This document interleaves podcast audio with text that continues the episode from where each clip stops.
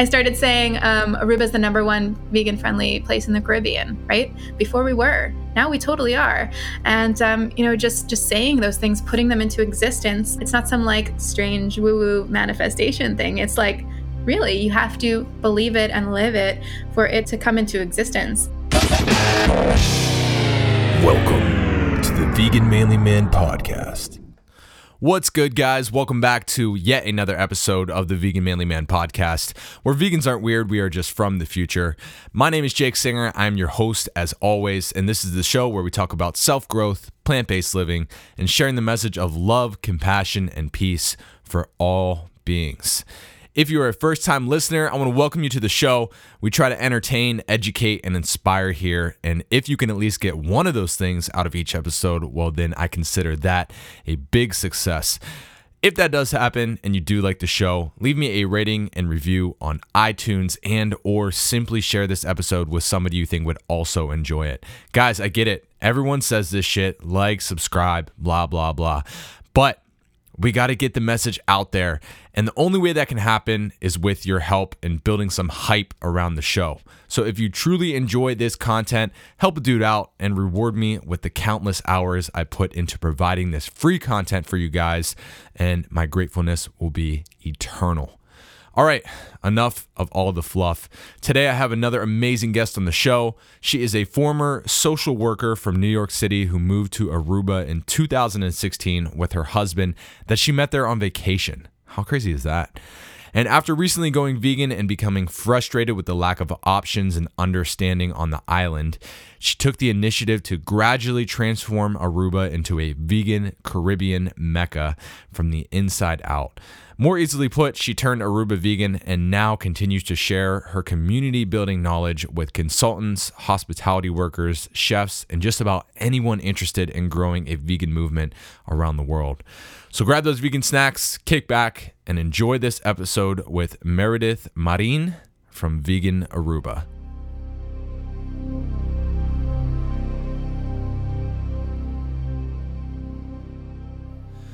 Meredith, welcome to the show. Thank you so much for being here and taking time out of your day to share your insight and knowledge on, excuse me, all things vegan, all things Aruba, all the crazy awesome stuff that you're doing to create uh, vegan culture and communities. So thanks for being here.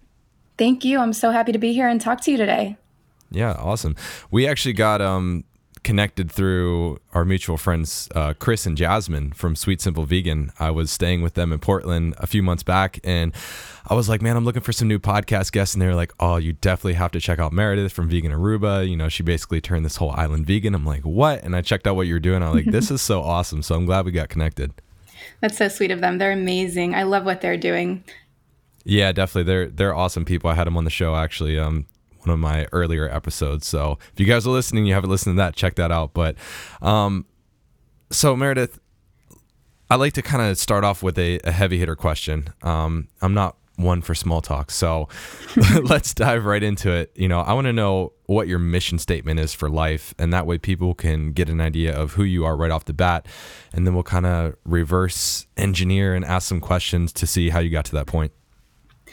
That's such a cool question. I feel like if everyone asked that question at networking events, then we'd have much more deep connections with people. You know, it's always like, what do you do? Where do you live?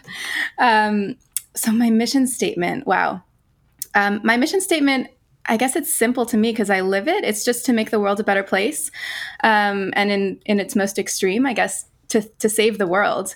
Um, I know every generation has its issues that they have to tackle, but I feel deeply connected to our generation right now that we have this climate crisis going on and we have this unique challenge where we really have to redesign the way we live so we literally can have a planet to stand on in the future. Yeah. You know, I think every day, like, oh, 200 species are going extinct every day.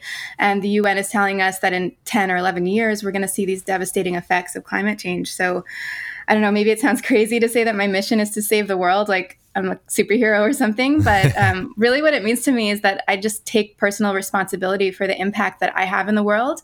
Um, everyone has an impact in the world, whether we like it or not. Our actions make a difference. And I just want to inspire others to know that their actions make a difference as well and that they have a choice in the way that they live in the world. And I do this through um, through living through a place of passion and teaching others to use their passions to work toward healing the world. Um, through my work, I, I, teach at the University of Aruba and I teach in the social work program. I'm a, mas- a master's of social work.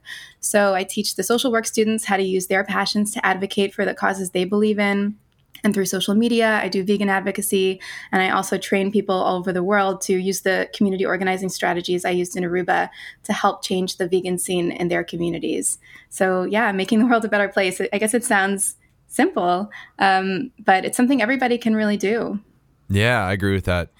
I'm sure you've heard the the statement before. You know, the people who are crazy enough to think that they can change the world are the ones that do. So that's right. Yeah, it's a belief. You have to believe that you matter, that your voice matters, that what you have to say and do can change the world. And, you know, it does. I mean, whether it's changing for the better or the worse, you know, you are making an impact on the world.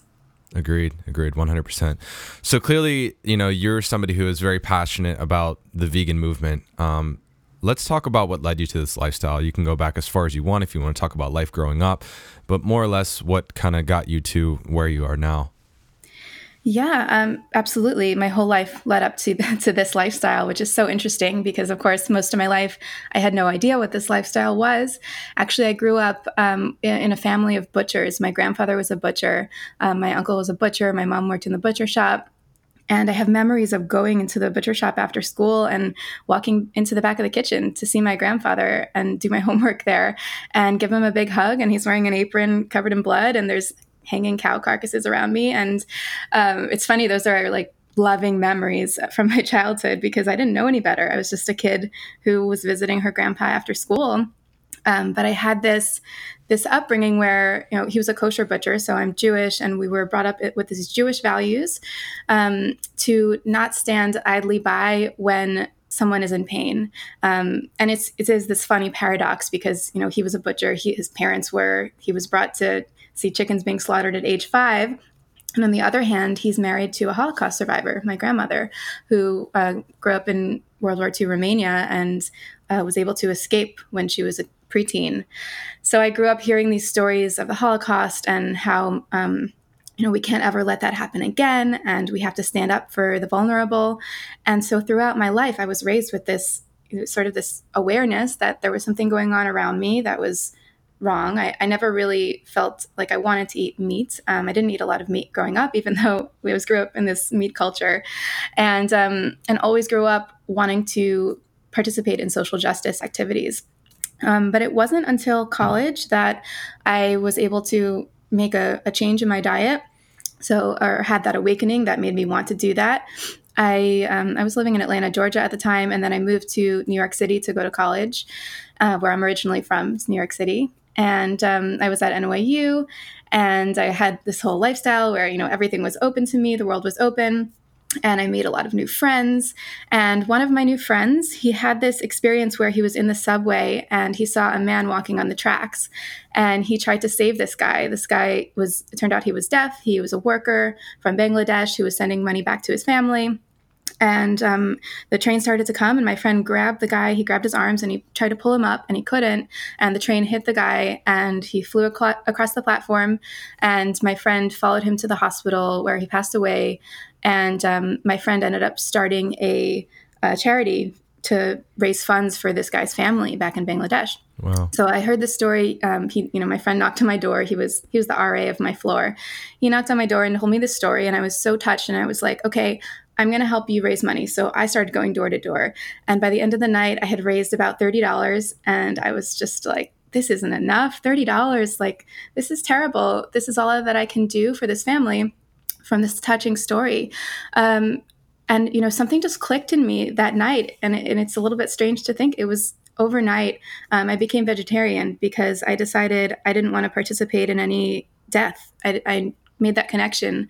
Like, what can I do personally to make a difference in the world to stop harm and suffering? And for me, that was going vegetarian. I didn't know what vegan was at the time. I didn't know about the suffering that occurs in the dairy industry and the egg industry like I know now. But at the time, it was the only thing that made sense to me. So I went vegetarian overnight. Um, I, I lived in a dorm. I didn't know how to cook. I basically ate Chinese takeout fried tofu every night yeah. for three years. Wrong with that. well, I gained a lot of weight. Um, I wasn't so happy about that, and um, I was tired. I don't think I was I was doing great nutritionally. So I ended up going back to Atlanta um, to visit my family when I was done with college. Went to see my doctor, and my doctor was like, "What? You gained 30 40 pounds.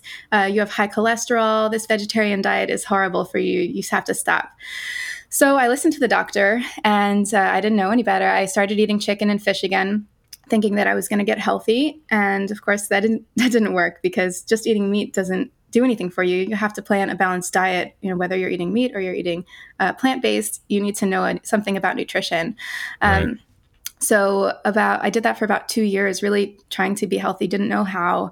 And then i ended up going to aruba um, on vacation that uh, that was 2009 and i met my husband in aruba uh, when i was on vacation with my grandparents actually. It oh, was wow. it was a love at first sight kind of thing not expected and really changed the trajectory of my life. Um, ended up moving to the netherlands with him Aruba is part of the Dutch kingdom, so they go. A lot of the Arubans go to the Netherlands to study. So he went there. I followed him, and um, in the Netherlands, it was like a whole new world of food for me. I was able to ride my bike and see the farms. Like we would drive by cow farms. We would go to the farms uh, where we would pick our own vegetables, and there was a farm for everything. Like there was a cherry farm where you go just for the cherries, yeah, you know, and you get the cherry wine, and you know it was like um, this connection with food that I had never had before you know, I grew up mostly in New York City and I didn't have that understanding of where food really comes from. Um, and then I ended up becoming an au pair so I could stay in the country and I lived with a vegetarian family and it really brought me back to to my my my connection to myself and to the food and what I really wanted to do and where I had strayed from. So um, I was vegetarian again. I started watching documentaries. I watched Food Inc. and um, I know Cowspiracy, um, Forks Over Knives. I think a couple years later, I started watching these documentaries, reading some books, and starting to understand the impact of, um, you know, impact on the animal agriculture industry, but also the health experience that I was having, what foods made me feel healthy and what didn't. Um, and the family was giving you healthy foods. I'm assuming there was no fried tofu in the Netherlands. No, actually, I was responsible for cooking for them, so I had to learn how to oh, cook. Oh, wow. And um, they'd have, you know, they had this whole basement full of fresh food, and they were like, "Okay, go find some vegetables and cook for us." There were three kids, two adults plus myself and my husband, and um, I was cooking big meals. I ended up uh, learning to cook so well. I ended up being asked to go to other families in the community and cook for them. So I would wow. like go to someone's house and cook for them for the day and uh, for the week and like leave them food for the week in their fridge and then come back. Um, it was amazing. I, I, really discovered my passion for cooking, and that's something that I you know work on till this day. And um, and so I was still pretty much vegetarian at the time, but starting to learn about the health benefits of going fully plant based. So cutting out cheese and all the dairy and and eggs. So um, through the books I was reading, so we ended up moving back to the states. Um, that was about nine years ago, and I um, I decided we decided to start going vegan. Although I don't even know if at that time we would call it vegan or knew the word vegan, but plant based, cutting out those things, um, the other things for health reasons. Um, still didn't really know about the ethics of the the dairy industry and the egg industry.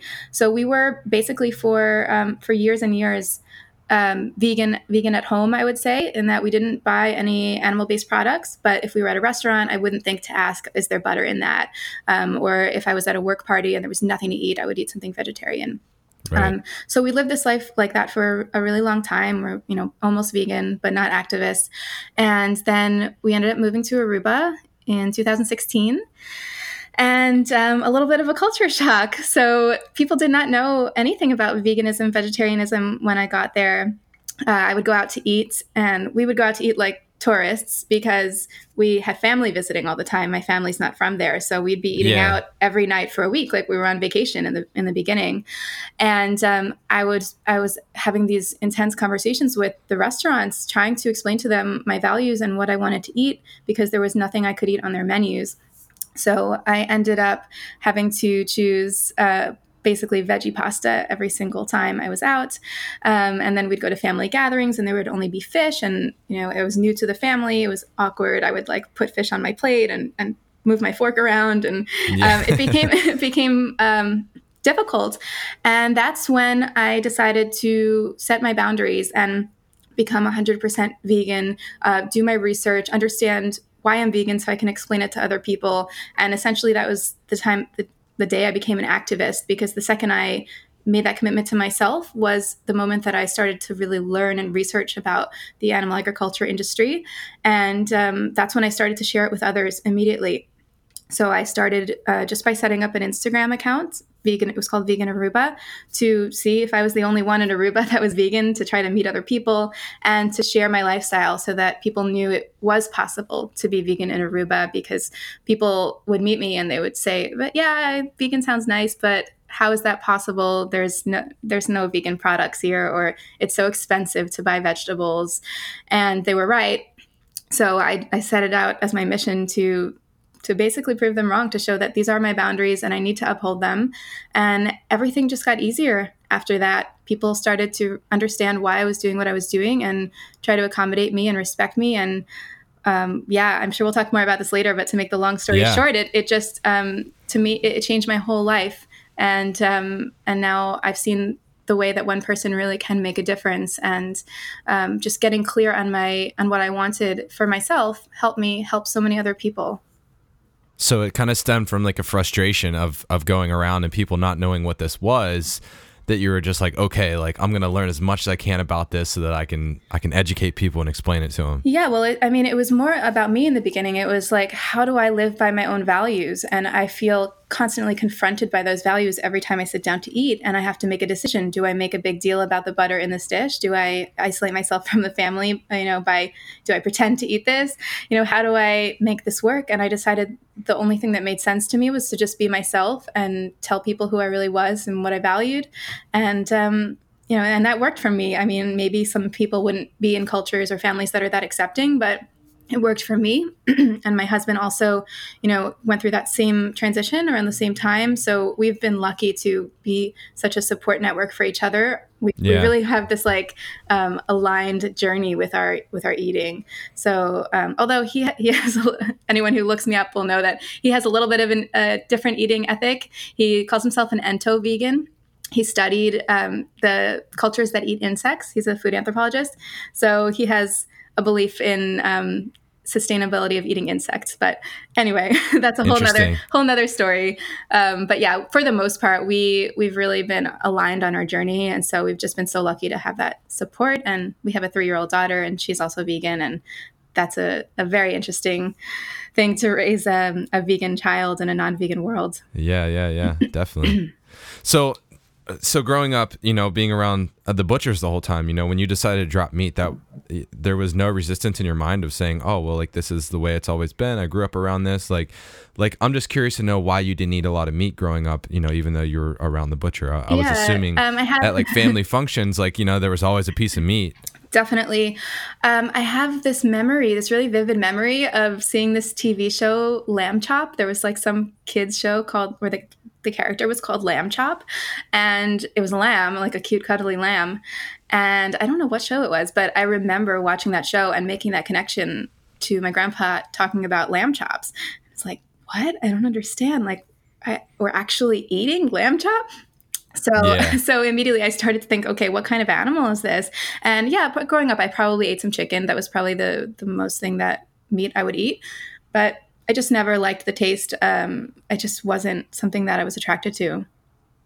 So it's not like you were, you know, asking these questions to your family and they were saying, no, no, no, this is okay, this is okay. Like, and then just ingraining that in you, like more or less you just accepted it and then came to your own conclusion. Yeah. I don't think I had any major realizations other than that one until college. Um, I wasn't like protesting my family as yeah. a child. Um, and I didn't have a great relationship with food. Um, in high school, I had an eating disorder. I would limit my food intake I really um, I wasn't connected to food in a relational way. I was I was really just like you know trying to survive, um, you know struggling to figure out how to be healthy and um, and take care of myself. So it wasn't it wasn't so much about consumption and worrying about the animals and and you know the plants. It was more um, egocentric until I made that connection that I didn't want to participate in harming any living beings, any any animals anymore.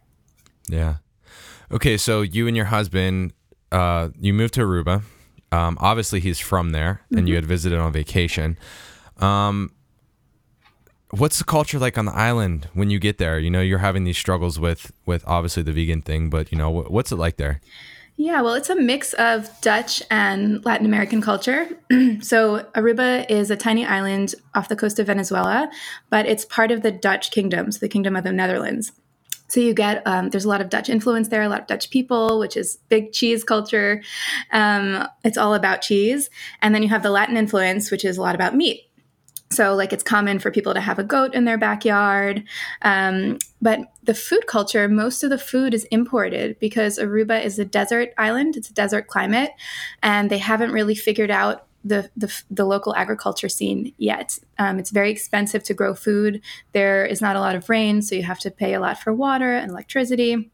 Um, so local agriculture is now sort of up and coming. Like the new generation is trying to grow, um, trying to take the the culture of their ancestors that knew how to grow that that people kind of lost it and now figuring out how do we infuse new technology and grow food on the island but still you know at least 90% 95% of the food is imported um, and so people have this culture you know it's it's like it's it's a lot of different cultures at the supermarket you'll see products from all over the world um, and a lot of american influence too because it's very tourist focused culture so I don't know if you've ever heard, but Aruba, their motto for the island is "One Happy Island." Um, they're very happy people and very tourism focused. So everyone's super friendly. Um, they want to please, they want to accommodate, and um, they're very proud of their island. It's a it's a small population. There's about 120,000 people residents Oh, that wow. live there. Yeah, Um, yeah. So it's it's like you know living in a small city or a small town. Everyone knows each other. Um, yeah, so it's this really cool mix. Um, like my husband, you know, he was born there, but he's a big mix. He's you know um, English, uh, he's British, and Venezuelan, and Italian, and Irish, and you see a lot of people there who are like that, who are just big mixes of different cultures that have ended up in Aruba. Wow. So there's not like uh so it's not like a tropical kind of like landscape. There's no like wild fruit growing here and banana trees and that kind of stuff. No, not in the way you would think of that. We have cactus fruit. Uh, there's a lot of cacti, and so you can pick the little tiny cactus fruit. Um, but you know, it's not tropical. People come there thinking they might see something tropical, and then realizing where they are Yeah. afterwards. That it's gorgeous. I mean, the beaches are amazing. The, I fell in love with the beach when I first went to Aruba. It's it's all white sand. Um, it's a beautiful place to live. Interesting. I, I didn't know that. I just assumed that it was kind of just like any other Caribbean island. So Yeah, people assume there's a lot of hurricanes. We don't know. We're not in the hurricane belt, so we don't get hurricanes. So we don't get a lot of rain at all. Um, yeah, so it's very dry, Wow. very windy. what's the is there is there like a language barrier? So there's um, the local language is called Papiamento, and it's um it's it's like a Creole language. It's a mix of a lot of different languages all all merged together, and uh, most people on the island speak that. But most people also speak English because it's so tourism focused. So a lot of people work in the tourism industry.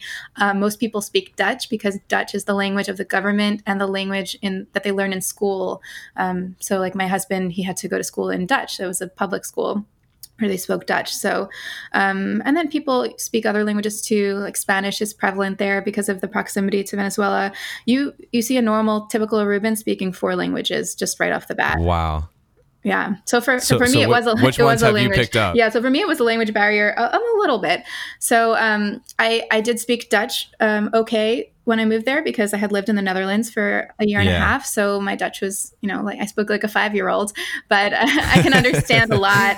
Um, and um, I understand Vegan food, please. That's probably what you were I, under- saying the whole I understand some Spanish because my husband speaks Spanish, but but yeah, my my confidence in speaking is not great. But once people notice I speak English, they're they assume I'm a tourist and they speak English to me right away. So um, actually, that's been sort of a, an obstacle in learning the languages because people are so willing and excited to speak English to me that I haven't had yeah. that great opportunity to be immersed in the different languages. Um, but it, it was no, I, I never felt like there was a major language barrier. I've been able to make lots of friends and um, and do business, and it's it's been amazing since I've moved there. Isn't that crazy how they just, you know, assume that you're a tourist? 'Cause I had the same experience when I went to Costa Rica. I was like, all right, I'm going to speak Spanish the whole time. I'm going to try not to speak English. And even when I would speak Spanish to people, like they would, re- most of them would reply to me in English. I'm just like, is my Spanish that bad, or just? Like- well, they're also excited to practice their English. I mean, they, true. they want That's to true. they want yeah. to practice that, so it's an opportunity. That's very true. okay, Meredith, how the hell did you turn a whole island vegan? Um, it's funny that you put it that way. Yeah, you know, it, it feels strange actually to take the credit um, like I single handedly turned an island vegan, um, although I played a, a, really big part in that. Um, and, you know, when I go to restaurants and I realize most of the, the vegan friendly restaurants are because I I made that happen. Um, but really, it was the right time. Uh, the island was ready for it. There were a couple local vegan vendors popping up when I moved there, and you know, a couple, like a handful of people talking about it. And um, really, I used my social work background, my community organizing background to. Um, I used those skills to empower the community and um, and build community around it. So, when I was living in New York City, um, after I got my master's in social work, I worked for a major hospital doing community health organizing. And I worked with schools and community centers and hospitals to teach people about healthy living and to organize uh, wellness. So I helped schools start school wellness councils, and I taught teachers interventions and taught you know cooking classes. And I had this background in community health, even though when I moved to Aruba, that wasn't my intention at all to get into that. Um, it, this all started by accident, like I, I told you, just because I needed something to eat. Um, I thought yeah. you know, I had an eight month old daughter when I moved there. I thought I was just going to be a stay at home mom. I didn't even have a work permit when I got there, so I wasn't intending to work. I thought I was going to drink pina coladas on the beach and enjoy my life. that was my plan. Um, but actually, uh, so a little bit after I moved there, I ended up getting hired by the university to as a part-time professor to teach some social work classes. And the first class I was asked to teach was called community empowerment, and it was so interesting to me that I was teaching this community empowerment and how to do a community assessment and and all the things that I was actually doing simultaneously for the vegan movement in Aruba. So um, it really started on Instagram. It started as an Instagram movement where I was just building connections. Um, there were some existing Facebook page, or Facebook groups for vegans in Aruba, but I found that people weren't willing to out themselves. Like they didn't want to be part of a group where they had to say that they were vegan. People didn't even know, yeah. um, you know, if if they were fully vegan. You know, they didn't want to feel like they had to be perfect. Um, so creating a page where people could just contact me and and I could be that point person for them. They didn't. They felt like they could ask me for advice. They didn't feel like they had to, you know, be in a group where they were sharing their personal stuff.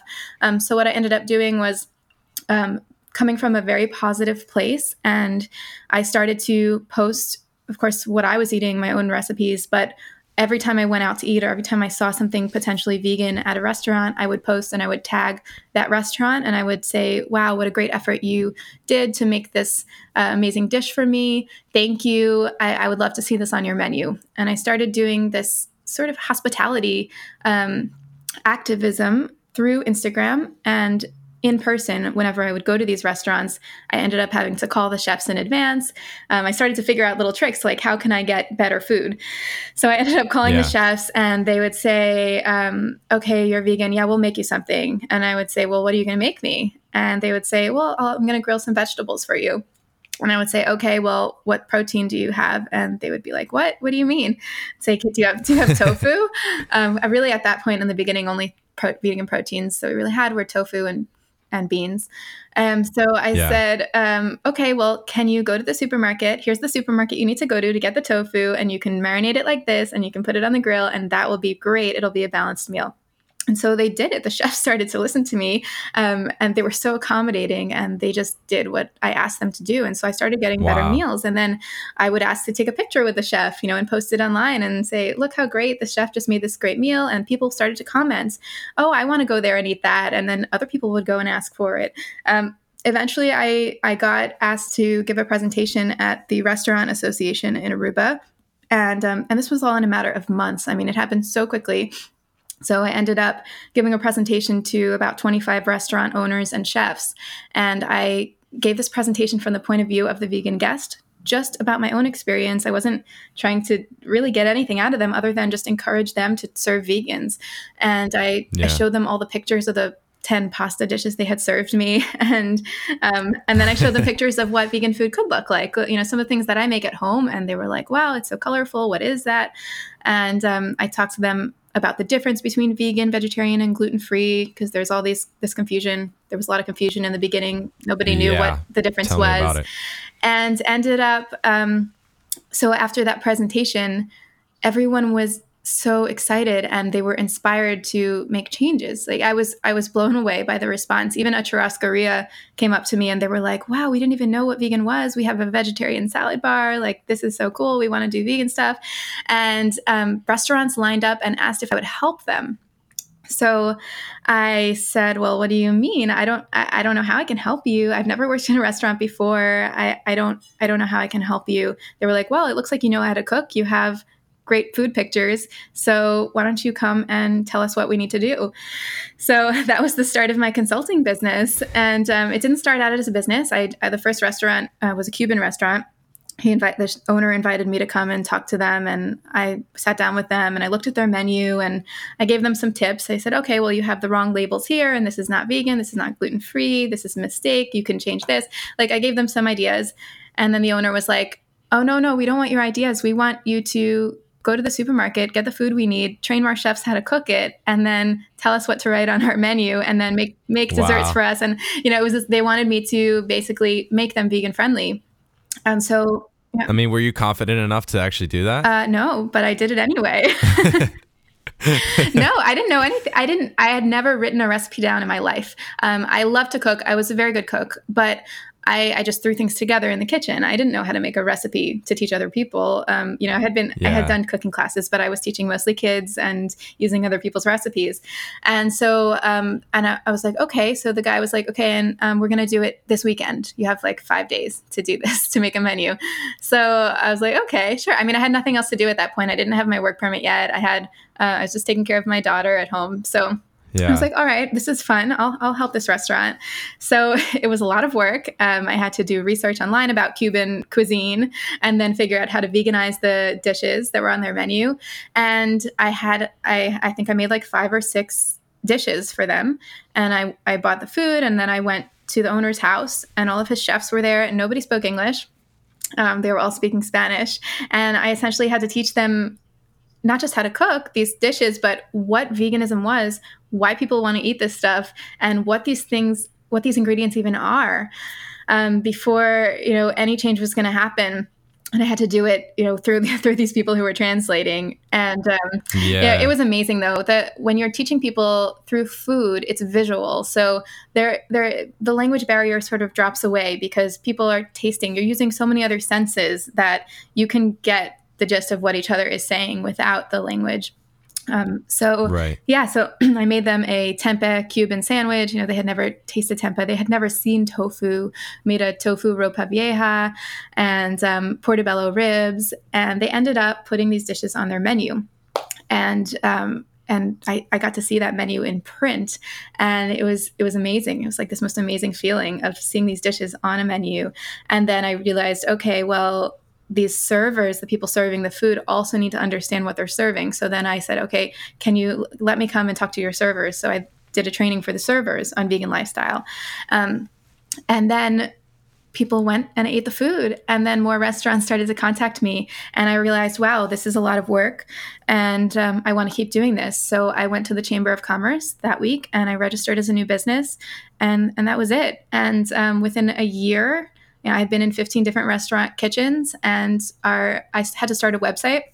I say had to, but I, I gladly started a website, um, veganaruba.com, that um, was just a spinoff of my Instagram. I was getting so many people messaging me, um, tourists asking me where to eat vegan on Aruba, that I couldn't keep up with the messages like, oh, these are my favorite places. So I ended up starting a website which has a restaurant directory of all of the vegan friendly places and um, and that way I can just direct people there. And so now, you know, we started with with almost zero vegan friendly places, and I've been there. I've been in Aruba now for almost three years.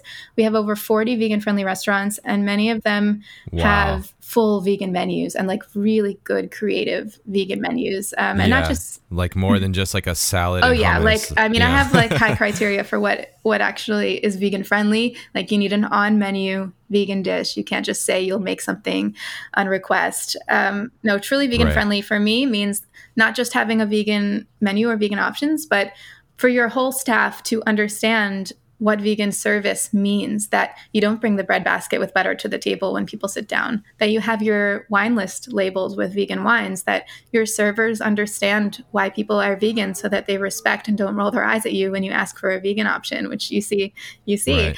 Um, and it's this whole, this whole thing, this whole culture uh, around making a restaurant vegan friendly that I ended up creating a method and a program that I offer restaurants now and and hotels.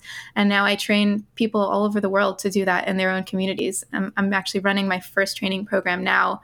Um, we're on week three of a 12 week program. And um, i have people you know in big cities and i have someone in a in a, in Argentina, in Patagonia, and someone in Amsterdam, and someone in Houston, and uh, it's it's incredible to see people starting to use my method to make changes in their community. Wow! So I just think that that's wild. I mean, you had no intention of doing any of this. You literally went to Aruba and you were like, I need some vegan food. And then all of a sudden it's just like, you know, you're yeah. teaching people all over the world to, to incorporate vegan options and, and train their staff and kitchen to accommodate for vegans. Yeah. And, you know, I, I have to say that it, um, it's not that I just worked with restaurants. So I, I also I was increasing the supply of vegan food there, but I also increased the demand by teaching other people in Aruba what the vegan lifestyle was. So I held yeah. workshops at yoga studios. I held community events. Um, I, I did workshops at major community events. Um, I just became an advocate for the lifestyle and and helped people understand what it was and made them um, interested in trying it. And my mission that I when I built my website, I said, okay, what is my mission here? What is Vegan Aruba?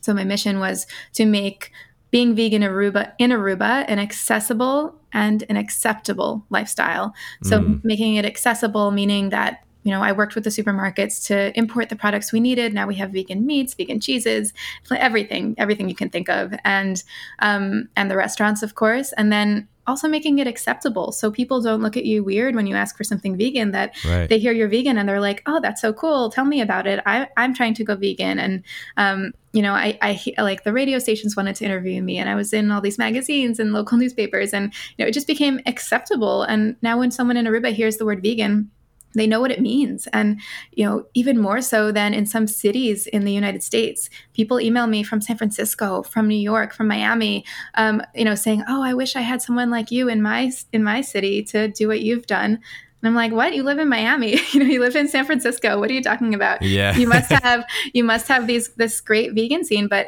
you know, people tell me that the vegan scenes in these cities are like full vegan restaurants. So you go you have to go to a vegan restaurant and it's not like mainstream that the mainstream restaurants are confident in serving vegans, right. which um, I think is really interesting. Like my strategy in Aruba wasn't to try to create vegan restaurants. We have two now um, there, but there, you know, that wasn't going to be practical. People want to go out and eat with their families, and so it's to make being vegan mainstream so that the mainstream restaurants have vegan options. Wow, that's incredible. So in Aruba, are you like that that one vegan celebrity or? um, in the beginning, it's funny. Like I would I would go to the supermarket and people. I had once a woman grabbed my arm and she. I was like, "What's going on?" And she's like, "You're a vegan Aruba, aren't you?" um, you know, and I'd have people messaging me um, like, "Oh, I, I think I saw you today in the street, but I was too scared to talk to you," or you know, things Aww. like that. And I thought it was yeah, it was very weird um, and kind of funny in the beginning. But now, no, now I've been there a while. People know my name. Um, I actually changed my Instagram name to to my name Meredith so that people know me for yeah. me and um, and also it felt weird to represent the vegan movement on Aruba. I'm not a Aruban, and so I wanted right. the, the community like I, I started it, but I want the community to take ownership of it. So mm. um, vegan Aruba is a, a, little bit more than me now. Um, I, I hope that's my my goal at least, and that I can just be me, and vegan Aruba can be the vegan Aruba movement and um, yeah, now now people just know me. Um, although my husband and my daughter get stopped sometimes in the supermarket, people wow, know them. Really? Well, it's funny. I, I, do like post about them sometimes in my Instagram stories. So people will be like, "Oh, I know who you are. You're Meredith's husband," and like then they start asking him like where to find the vegan products in the supermarket. Yeah, yeah. It's it's funny. It's it's such a beautiful little community, and um, that's great. People are so nice there. So, would you say it's mostly you know the the locals or is it tourists that are taking advantage of the vegan options or or is it both? Oh it's definitely both. Um, and and both are needed to keep the demand high. Um, it, it really depends where the options are. So a lot of the restaurants that are vegan friendly and the ones that have worked with me are in the touristy areas. Um, and that's because they they want to cater to the changing demand and they have the money to pay someone to be a consultant. And right. so I've worked with a lot of um, tourist friendly restaurants. A couple local restaurants have um, have worked with me, and now uh, I see more and more local restaurants starting to come up with vegan options on their own. So the the the day that people that restaurants started coming up with vegan options that had nothing to do with me, I was like so happy, like blown away. Like, this is amazing. Like, this isn't just about me. This isn't just me out here doing it myself. People are inspired by me. Like, I would have top chefs in Aruba messaging me saying, Thanks for the inspiration. I've been following you for a while. I just added these dishes to my menu. Come try them. Wow. And that's like, that was the, one of the most amazing things for me to start seeing that happen. And it's happening now weekly, weekly that restaurants are advertising their vegan options. They're coming up with more vegan specials. And I see new restaurants opening and they consider veganism from the start. So there's a, a new local restaurant that just opened and they have every day a new vegan option um, that's like similar to their their mainstream option. Yeah, so it's it's both. I get um, messages from tourists and from locals, and um, it's it's really this cohesive community where everyone can just feel connected to each other. And when I was doing events, we had these vegan yoga nights and we had locals and tourists come together to to share vegan food and yoga. That must be really fulfilling because it's like, you know, the the age old saying you can lead a horse to water but you can't make it drink. So, you know, you're you're leading all these people to this vegan lifestyle, but then, you know, they decide to actually step in and take initiative themselves and you know, that to you must seem like you have really actually made an impact because that's going to continue to carry on, you know, even if you were to move away or whatever, you know, these people now are actually taking the initiative and they're going to pass that on to other people and it just creates this big ripple effect. So, yeah, I mean, I've started programs in the past. Like, I'm a community organizer. I've started youth programs. I've started things where I had never really figured out how to transition them to be community owned. And that was always a passion of mine to figure out how do I make this sustainable. And um, here, so again, this is a, all by accident. So it's not like I set out in the beginning to say I'm going to create this thing and then I'm going to leave it for the community. And um, no, but but I, I did something right, and I'm going to have to go back and analyze you know what what was that moment that allowed or what was that strategy that allowed for the community to take ownership um, but I think a, a, big part of it is that people need to be encouraged and they need to um, to feel recognized for their work. And so I always stay positive and um, I always promote the, the people that are doing a great job and i always offer to help. And um, i encourage them to keep going. Like if i had a pizza place say to me oh is there really demand for vegan food? Should i have a vegan pizza on my menu? And every month for a year i'm messaging them uh, when is that vegan pizza coming out? When is it coming out? When, you know yeah. not saying i want to work with you hire me. No just like I, I believe in you. You should do this. You're going to get people in the door and um, yeah, and now next month their vegan pizza is coming out with Miyoko's cheese, which is uh, like the best. Ah, so um, yeah, best. it's just it's it's really it's really about staying positive, I think, and encouraging people and and recognizing them when they do good work. Yeah, definitely. That's a seems like a pretty solid strategy. Yeah, would you say that was your proudest achievement through all of this? Is is seeing that kind of like self sustainable um, initiative take off or what was what was your proudest achievement or moment throughout all this? Yeah i mean that's definitely one of them. Um, proudest achievement i have a couple. Um, personally for me, I felt very proud to see my first menu launch. And I, I, brought my family. My family happened to be visiting, and we sat around the table at this place called Fishes and More. Um, and I had created a menu for them called the More menu as like a joke for their name. You know, Fishes and More. What's the more part of it? Okay, yeah. well, well, the more is that you have a vegan menu now, and their vegan menu is actually vegan, all vegan and all gluten free. And um, I, I created this menu launch party for them, and they had they served over 40 vegans in two days. And um, it was like unheard of. Like no one knew that there were even that many people interested in vegan food on the island at that point. And sitting around that table and knowing that all those other people in that restaurant were eating vegan food that i had created and trained the chefs that was an incredible moment. Um, definitely a proud achievement. But there um, there there are more. I mean like you said having this go mainstream. So i knew that this went um, sort of viral on the island when this um, they so there's this restaurant called the Pastechi House. Pastechi is the local. It's like a local, very local snack, and it's it's like um, a sweet empanada sort of. It's like dough, sweet dough filled with cheese, and okay. um, it's it's got like a you know the Dutch cheese in it, and the Pastechi House contacted me that they made a vegan pastechi. And this is like this iconic place downtown where everybody goes. And I had nothing to do with it other than, you know, they've been following me and were inspired. And they yeah. created this vegan pastechi. And I was I was like, wow, this this is happening. Like if there's a vegan pastechi in Aruba, this is it's local now. Like you made it. Yeah, it's locally owned, you know. So that was incredible. And then the other the other proud moment I had really um, was when I met Jasmine and Chris. On I had created a, um, a retreat, a vegan influencers retreat. And I was able to get the tourism board to pay for six vegan influencers to come to the island and promote Aruba as a vegan friendly island. And, and yeah. really like, you know, everyone, all the vendors, the hotel, everyone just got on board with making this experience happen for them. And, and to see the island um, proud of, of being vegan friendly and wanting to promote that. I mean, that, that was really incredible. Yeah, that yeah. that's awesome. I was definitely jealous when I went down. I know, you know, we could only pick six people, but uh, but um, we. You want to pick another six? Well, I'll gladly volunteer myself. Well, the retreat was sort of a test run with our vendors, so now we actually have public retreats, so anybody can come on the Vegan Aruba retreat, and um, we have a couple of dates coming up in the future. Um, so you can you can contact me on Instagram. Any anyone listening, if you want to come on a Vegan Aruba retreat, or just go to veganaruba.com, contact me through there, or look at the event section. There you go. So that Fishes and More restaurant. I was scrolling through Instagram, mm-hmm. um, and I saw they had that that vegan calamari. Was that your doing, or was that one of their initiatives? Oh yeah, that was me. and that's it's so funny. Ah. They had told me, you know, I, I initially met with the chef and the manager, and I was like, "There's some cool stuff trending right now. Like we could do this. We could do vegan calamari. There's a lot of different ways to do it." And then they were like, "We want that vegan calamari. That picture looks so good." Um, so I tried it with a couple different things. Ended up um, using hearts of palm, and it's it's a very difficult ingredient to work with. You literally have to poke with a straw, like, or with your pinky finger through every tiny little piece. And when I trained them, I was like, Are you sure you really want to put this on your menu? Because this is a labor of love. And right. they were like, But this is so good. We're putting this on our menu.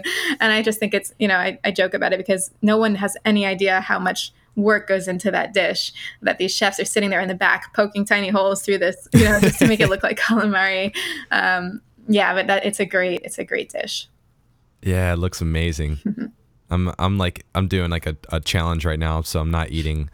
I'm pretty much just eating rice and beans and vegetables for 75 days. So I'm like literally uh. everything that I see on Instagram food wise, I'm just like, I want that now. Yeah, that's hard. Well, stop scrolling. yeah, no, that's that's not gonna happen. It's like every night I torture oh, myself. Oh, no. I don't know why. It's funny. So all right, you take these techniques now to help people all over the world through vegan hospitality. Um, talk a little bit more about that. You know, was that always? Well, I, I guess I guess you kind of already answered that that it wasn't always the plan, but you know, that's just a continuation from your success you had in Aruba. What made you want to decide to to branch out? Yeah, I mean, one thing just led to another, and um, this whole I mean, this whole journey has just literally been me responding to the needs uh, of the people like uh, you know the need my needs and other people's needs and seeing where i can be of service and people started messaging me um, mostly after James and Carly came to visit Aruba and they started talking about the work I was doing. And then I had the vegan retreat and they started talking about what I was doing. And then I was getting a lot of messages from people all over the world asking me, How did you do it? How did you make Aruba vegan? How can I do this in my community? Do you have any tips? Uh, are you willing to talk to me? Can I take you out for coffee? Can, you know, you email me? And um, it was very overwhelming. I, I, was like, well, you know, this was an accident, um, but but yeah. let me but let me look into it because I am a social worker, I'm a professor, I'm a community organizer, a researcher. Let me see what I did and what what worked. And so I I started telling people, okay, I'm going to write a free ebook. I'm going to you know do a YouTube. How can I get this information out to people um, in the right way? And so as I started researching, um, studying the community assessment and the community work I had done, I realized that there was a lot that went into it and it wasn't something i could just share in a little pamphlet or in a youtube video. This is a this is a method it's a strategy and um, it's it's worth really training people properly if i want them to use my method and do that work um, successfully and sustainably. So i ended up creating a 12 week course and i invite people all over the world to be part of it. I have eight people in each cohort. So right now it's the first group, and I want to keep it small because they get um, live group trainings with me every week, and then they get personal coaching time as well, and it's all done virtually. And I support them in starting their own vegan hospitality consulting business. So it's something that they can do full time if they want to. It's something they can do part time um, or just as a little passion project in their own little town, or they can do it, you know, they can bring it wherever they go in the world. And um, yeah, I'm, I'm so blown away by the the current people that I'm working with that they are just taking everything I say and running with it and creating their own brands and you know um, starting to attract clients and we're you know we're only on week three right now. Um, it's it's so inspiring and it's really my my passion. I'm I'm really a teacher at heart and it's why I teach and I've always been one to start community programs. So for me, it's about what's the largest impact I can make, um, the most yeah. macro level impact. And because I was I was a, um, a, counselor in the beginning, I was a therapist, uh, a psychotherapist when I studied clinical social work, and right away I realized I want to make a bigger, more macro level impact. And so. Mm. Um, I'm able to do that through this work, and it's sort of like my my social work passion and my passion for for eat healthy eating, and it all came together and social justice and all came together for me in this career. And um, and i can't imagine doing anything else. I, I just imagine this continues and grows and i have this big goal to have a consultant trained in every country uh, maybe in every in every us city and um, and just get this movement going and transform the hospitality industry. Because of course it's important to help turn one person vegan you know inspire the people around you. But if you can turn a hotel vegan or vegan friendly, you're changing those purchasing patterns and you're increasing demand for vegan food at a huge scale. So you're making a much bigger impact for the animals if you can work on this macro level. And I see vegan activists who who want to make a bigger difference who you know they're standing out on the street talking to people one by one and that is so powerful. Um, but they're like okay well you know how can i sustain this as a lifestyle? How can i um, make money supporting myself as a vegan activist? What can i do that would turn my passion into a career? And now i feel like i have this gift that i can give to people where i can train them to to turn their passion into into a business. And um, and I and I just I can't wait to to see it grow and to see this movement happen all over the world. Yeah, I was just going to say that. I mean, you're starting a, a worldwide movement here. Yeah, it's it's scary, it's exciting, but I just I keep going. Like I I don't let my my limiting beliefs stop me, and that's what I teach people in my training as well. The first week we talk about limiting beliefs, like this belief that um, it's not okay to make money doing vegan activism, which is completely false. If you can support yourself while doing something to make the world a better place, that's what you should be doing. It's way better yeah. than than making money doing something that doesn't make the world a better place, right? right. You know, or right. this limiting belief that oh, I'm just one person, I don't have the tools I need to make a difference, right? I'm, I'm not good enough. I can't. How can I? How can I go into a, a chef's kitchen and teach him how to cook if I've never worked in a restaurant before? Right? So we have all these limiting beliefs like who am i to do this to make this change? And um, and you have to believe in yourself and realize that you can become an expert on what you do. So i train my my students to become experts on vegan hospitality. They're not going to be hospitality experts. They're not going to be expert chefs. They're going to know what they know about making a restaurant vegan friendly and they're going to bring that expertise to people that don't know about that and that are grateful right. to have them come together and and make a collaboration work Wow. That that's amazing. I I tell myself that all the time. I'm like, you know, all the things that I'm doing, you know, I I pretty much just try to create content. I have this podcast. I'm like, I want to make money from this mm-hmm. so that I can do it full time and make a bigger impact. You know, like I don't yeah. want to be struggling. I don't. I still don't want to be working. You know, right now I work six days a week doing other jobs, and then the mm-hmm. remaining time I get to put into this. And I'm just like, and I just recorded a podcast yesterday about potential. I'm like, I know my potential is so much greater, so I got to keep working to the point where I can do this stuff full time. It's like you know, you can make a huge difference and we do limit ourselves into these little boxes about what our potential is and i wish people would would dream bigger and then actually believe that that they can do those things. Yeah and you have to make space in your life for those new things to enter. If you're so busy filling your time with other things you're not going to be able to transition to being a full-time activist or you know or, or putting all of that energy into the vegan movement because you're just so busy with other stuff and of yeah. course we all need to support ourselves we all need to you know do what we need to do to survive but you know honestly we we can live on a lot less than um, than we think we need while mm. we're building up our passions and becoming entrepreneurs um, that's right, true. Right when I started my my consulting business, that week that I registered as a business, my husband lost his job. Um, he was working for the Aruban government as a policy advisor, and the election happened, and the prime minister he was working for did not get reelected, and he, he along with you know everyone else in the in that party, uh, lost their job. And for since then, basically about two years, I've been supporting my family doing this, you know, entrepreneurial month to month, figure it out kind of work. Um, and of course, my part time um, at the university. But um, again, it wasn't the plan, but I could never think about going back to working this full time nine to five or nine to seven kind of job where I wasn't able to live out my passion every day. Yeah. I mean, I'm sure you still had fulfillment when you were, you know, doing social work and mm-hmm.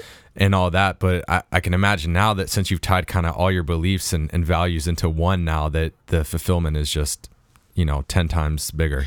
Yeah, well, there's no there's no limit here. So when I was working for other companies or nonprofits, um, I had tasks assigned to me that I needed to do for for an agenda, an agenda of the company or an agenda of you know our group or whatever, um, and that and that was that had to be accomplished, and that was the end. You know, we had yearly goals, but here this is like this fluid industry, this fluid um, job experience, career where I'm responding. I'm I'm more of a responder than than um, an initiator. So I'm able to see what the need is and then respond to that need. And I know that will be successful because I'm responding to a need that I know is there.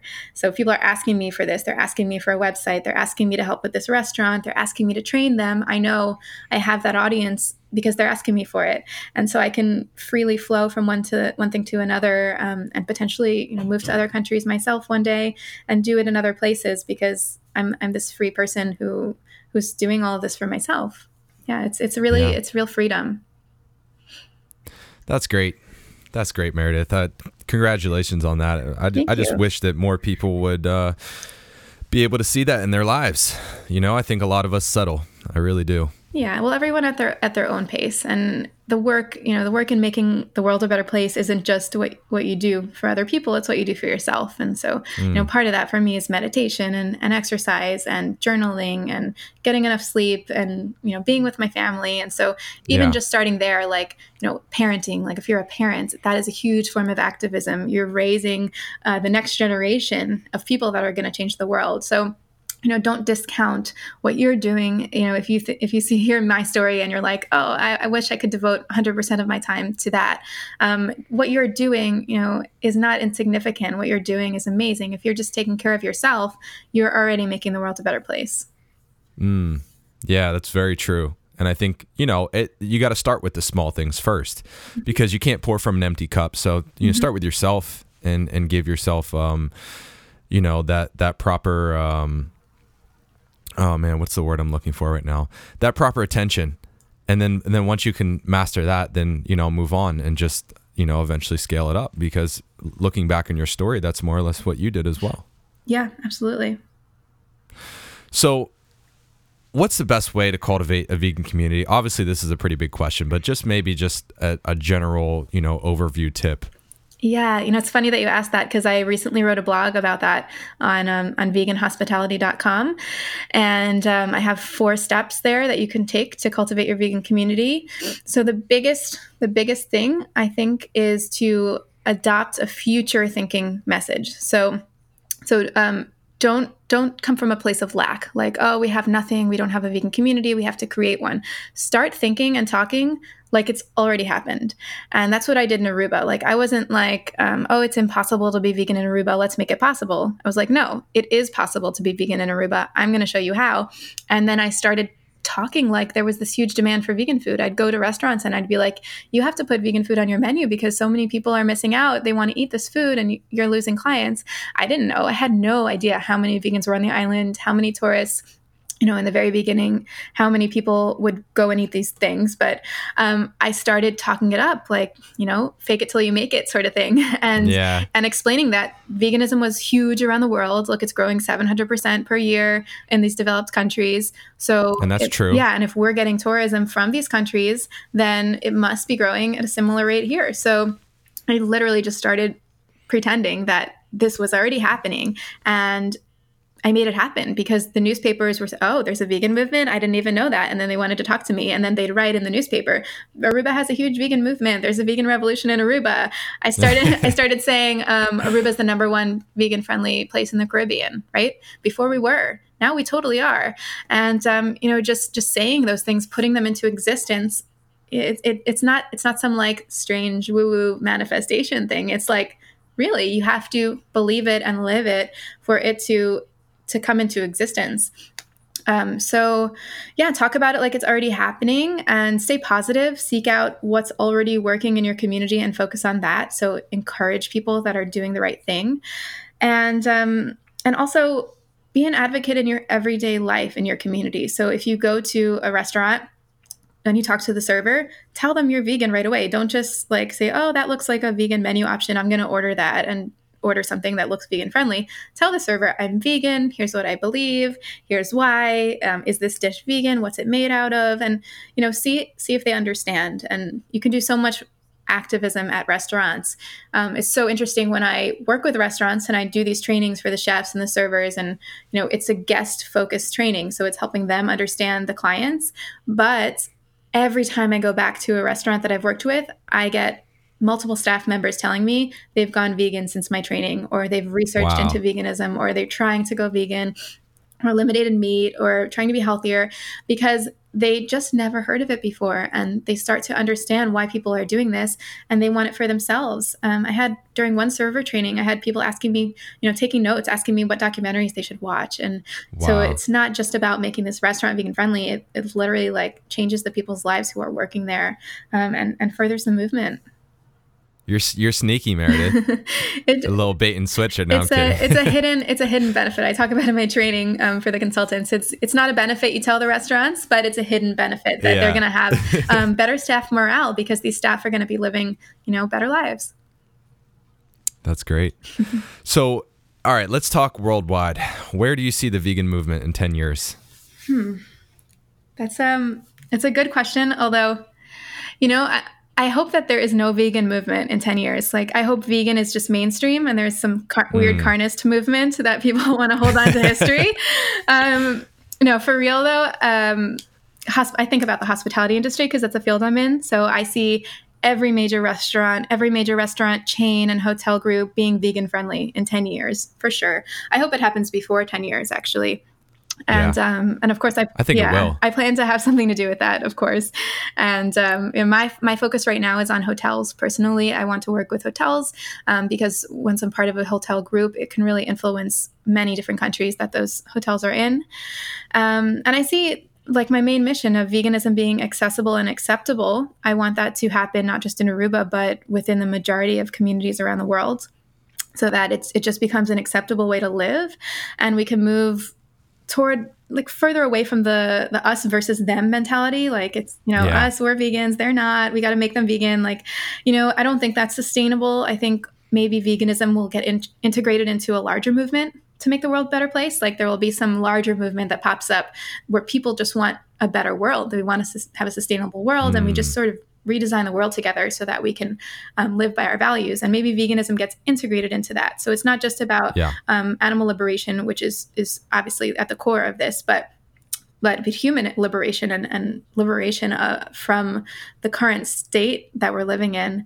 Um, and it just becomes this necessary part of creating a better future for humanity. So veganism is just one tool that we can use that that I've chosen as my main form of activism in this life. But um, you know, it's one tool. We can't say that it's everything. It's one tool that's going to create a better future for humanity. And I hope that within ten years, people notice that and integrate it into the larger mission that that we're working on because like we know in 10 years either we're going to be seeing really devastating effects from the climate crisis or or somebody's turned that around like we've been able to turn that around for the better so i think 10 years is an interesting timeline to look toward because i think yeah we're going to see the world either getting worse or or it's going to have to get better uh, I'd love to see it get better. I say all the time. I love that you said it's a tool. Um, yeah, I say veganism is the doorway to world peace. Mm-hmm. Um, I just feel like it's just so inclusive to so many things that that are for the betterment of the world. I'm just like, you know, I, well, I've just seen how it's affected me in my life, and I've seen how it's affected others. You know, and and it's not always in a positive way. I, have seen it affect others in a negative way, but for the majority, you know, the underlying cause and and value and mission is is for world peace and for mm-hmm. more compassion in this life. Yeah, I agree. All right, if you had to do this all over again, where would you pick next? Where are you going to? um well, I actually would love to travel. So my husband is is now studying to be an international school teacher, and that means he can work anywhere in the world at an international school. And so we do think about where where will we go next? Um, but luckily, you know, I'm I'm training other people to do this work now, so I don't I don't feel that personal pressure to go veganize another place. Um, I, I want to empower people who who are from these communities, and like within Aruba, I also want to train people in Aruba to do the work I do, so that it is even more sustainable. So you know, I'm the trainer. I'm not the one who is coming around like you know taking over. Um, but but I know that I can take these strategies wherever I live. So I do feel empowered that wherever I do live next, if I live in a community that's not vegan friendly, that I I can do that work to make it vegan friendly.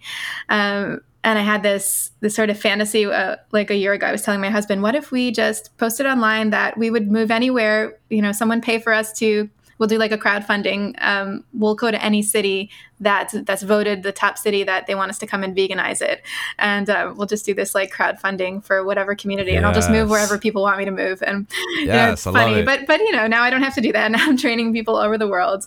Um, but that would have been fun, like a, a fun reality show. you should do it. You should pitch that to like a TV show. Yeah. Just be like, uh, what's your husband's name? Andre. Andre Meredith and Andre veganize so and so place. Yeah, very. It would be very funny.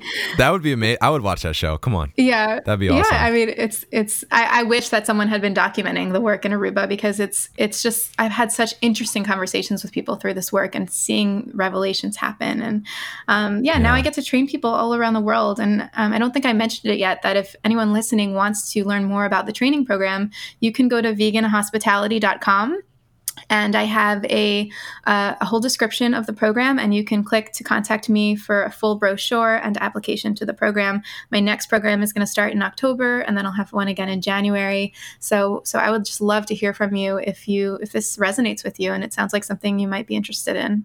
Perfect, perfect. All right, so what, what's your travel advice um, or, or, vegan travel advice for, for any of the vegans uh, who like to travel out there, who are listening, who are just like, all right, I'm, I'm traveling. I don't know where to start when it comes to, you know, being vegan in a new place. Uh, what's your advice on that? Yeah, well, come to Aruba. Aruba's super vegan friendly. I'll take care of you. Um, you will have so much fun. Um, traveling other places. So, like, I was just in Puerto Rico. I started with Happy Cow. Happy Cow, they have an app and a website, and it's a good starting point to see what restaurants are vegan friendly. But don't stop there because it's not the end all. There are a lot of places Happy Cow just hasn't picked up on yet. So you may want to look for local influencers like on Instagram or Facebook who or on Google who can tell you more about the hidden spots where you're going. And then just think about the positives. Like if you find yourself at a place with no vegan options, it's you can it's easy to say, "Oh no," like get nervous about it.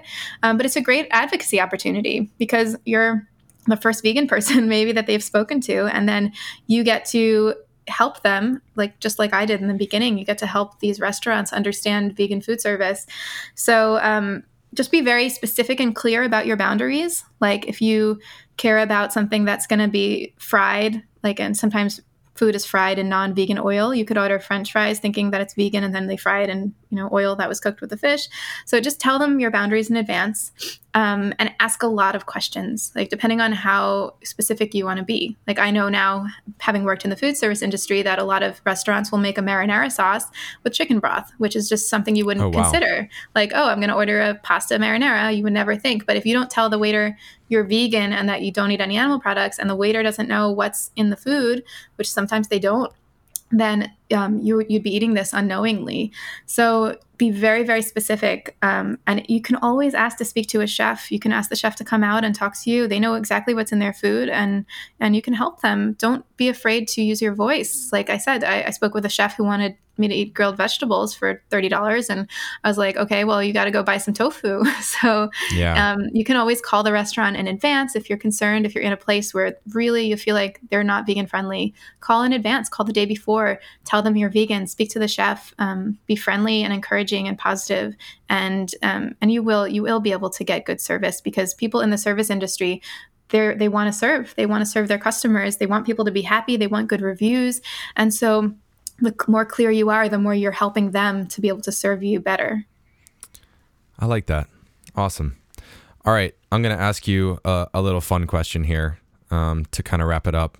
So, you get to eat one fruit, one vegetable, and one packaged product for the rest of your life.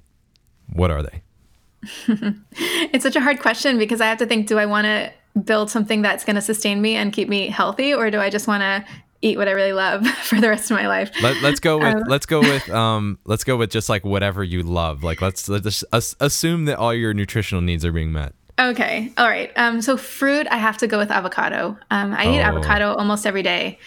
Um, it's yeah. Um, I mean, it's nutritional too, and it's just it's my favorite. I mean, there's so many amazing fruits, but avocado. Yeah, I could eat avocado every day. My daughter eats it every day. She had three pieces of avocado toast yesterday for breakfast. she's only three. She just kept asking for more and more and more. So, avocado for sure. Vegetable.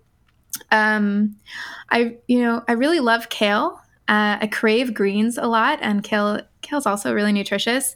So I'm gonna say kale, and then like I could massage the avocado onto the kale to make it creamy go. Kale really needs they really need oil on the kale. Um, yeah, and products. That's a hard one. There's so many good products. I love Miyoko's cheese, like their the cultured cashew cheese. The spread is so yeah. good. Um, and I also love lentil pastas. I love to eat the legume pastas. I think that's like a revolutionary product that should just be shipped all over the world. Like, Yeah. why are people eating uh, white pasta? like, we should just be eating legume pastas. It's so nutritious and it's so good. So, So much Yeah. protein too. There's like 40 grams of protein in like a serving of like red lentil pasta. Yeah, lentil pasta, chickpea pasta. So, yeah, those are staples for me. All right, that's pretty solid. I didn't even think about avocado, you know, as a fruit. Yeah. Well, we normally, I guess we, what do we think of it normally? Like a vegetable? I don't know. I No, don't know. it, it's it's definitely a fruit, but it's just not Yeah. like when you think of fruit, you, you think of like bananas and of the strawberries. sweet, and, the sweet ones. yeah, yeah, yeah, exactly. But I, I might have to agree with you on that because avocado is just uh, goes on everything. It's life. Yeah. I mean, it's between avocado, banana. You see the debates. Which one would you choose, right? Yeah, that's they're, tough. They're vegan essentials. I don't like answering these questions, so I just ask other people. I like it. It's fun. You could probably tell a lot about a person from their answers to these questions. all right, Meredith, where can people reach you at? I know you dropped some of your websites earlier, but just uh, give all the plugs for us. Yes, you can reach me on Instagram at Meredith Marin, and it's it's really it's the Spanish. It's my husband's name, Marin, so it doesn't have an e on the end. It's just Meredith, M A R I N. And if you're interested in coming to Aruba, you want to go on a retreat, or you're planning a family vacation, you can go to veganaruba.com. Um, if you're interested in the consultant training or you work with a restaurant, you want to be certified in vegan hospitality, um, you want to help your the restaurant you work with or own become vegan friendly, you can go to veganhospitality.com. And I also have some great blog articles up there. It's a very new site. Like I said, I just started this training, so I have a couple blogs and it's just going to keep growing from here. Awesome, guys. Well, definitely get in contact uh, with Meredith if you, first of all, if you're planning to go to Aruba. I want to go to Aruba now. It sounds amazing. I just want to go and eat all the vegan food. Yeah, you have to come. You have to try the calamari. yeah, when you're done with your when you're done with your eating plan. Uh, or I'm going to the UK in August, so after that, because I'll, I'll need more money. So, oh, nice. But that's a great place for vegan food too. oh yeah, definitely. I'm very excited about that. All right, any last words for the listeners? Yeah, to everyone listening, just know that you matter, that your actions matter in the world, whether you like it or not. There's no denying it. Everything you do, everything you purchase makes an impact. And you have unique qualities within you that you have to offer the world and to this movement. So, um, if you're looking to learn new activism strategies and you want to transform the vegan scene in your community, I'd love to hear from you and I'd love to find a way to support you. Awesome. Meredith, thank you so much for being here. It was it was a delight to have you on here and to hear your story and to hear about how you more or less transformed an island that was not vegan into a vegan one and how you're taking that movement worldwide. And I'm so excited to see what you have planned for the future and, and how far your your impact reaches. So thanks for being here. Thank you. It was so much fun to talk to you. Absolutely. We'll talk soon. Take care. Thank you. Guys, you did it. This is the end of this week's episode, so if you're still listening, I want to thank you from the bottom of my heart for still being here. If you enjoyed the content of this episode, please leave me a rating and review on iTunes, and don't forget to share with a family member or a friend, somebody you think would also find value in this content. If you want to stay up to date with what I'm doing and have a chance to win some awesome prizes and giveaways, head to my website, www.theveganmanlyman.com, and sign up for my newsletter. My name is Jake Singer, and this is the Vegan Manly Man Podcast.